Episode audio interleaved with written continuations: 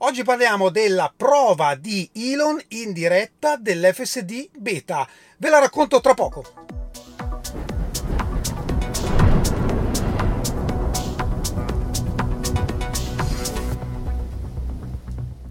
Bentornati a Lampi di Tesla. Come preannunciato la settimana scorsa in maniera generica, ma ieri in maniera molto precisa, Elon ha provato ieri notte l'FSD beta in diretta su una Model S Plaid. Beh, io ho guardato il video, dura circa 45 minuti.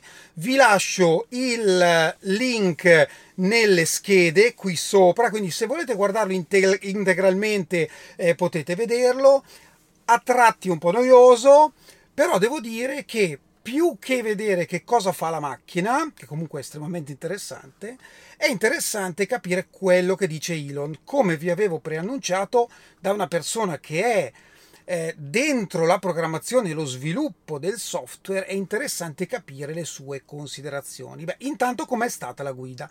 Sono stati 45 minuti di guida circa, dove c'è stato un solo intervento e qui eh, lo commentiamo insieme. Qual è stato l'intervento? Circa dopo 20 minuti c'era un incrocio con tre corsie dove eh, Elon doveva andare dritto, quindi era diciamo nella corsia centrale, incroci con semafori, e c'era il semaforo sulla sinistra, quindi la corsia di sinistra, che doveva svoltare appunto a sinistra. Quando il semaforo per svoltare a sinistra è diventato verde, l'auto è partita nonostante il semaforo fosse rosso per andare dritto. Quindi Elon ha frenato e ha spiegato che cosa era successo. Ha detto ovviamente che il fatto che eh, la versione 12, quella che lui usava, non era ancora stata rilasciata era proprio perché c'erano ancora delle piccole cose da aggiustare e che comunque sono proprio questi interventi che permettono al sistema di migliorarsi. Ma in generale, che versione ha provato Elon? Beh, ha provato proprio la versione 12, cioè quella completamente basata sulle reti neurali.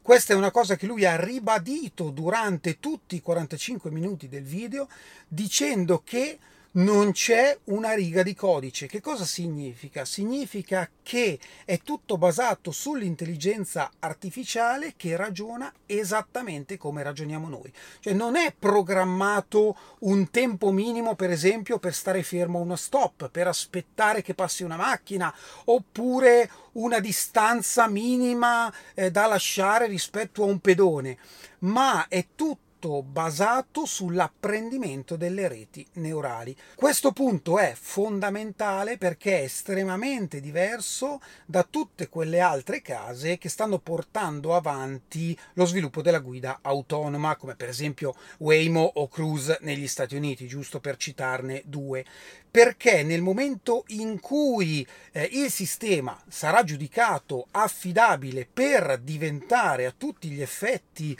una guida autonoma non più beta, sarà molto più affidabile e soprattutto continuerà a imparare senza dover aggiungere stringhe di codice alla programmazione, perché sarà l'intelligenza artificiale stessa a migliorarsi in base a quello che avviene. Parla infatti nel video molto dei dati, dell'acquisizione dei dati, del filtro dei dati di qualità, quindi vengono presi in considerazione solo i dati di una certa qualità rispetto magari a degli errori umani che poi portano magari a, a incidenti o a infrazioni del codice della strada.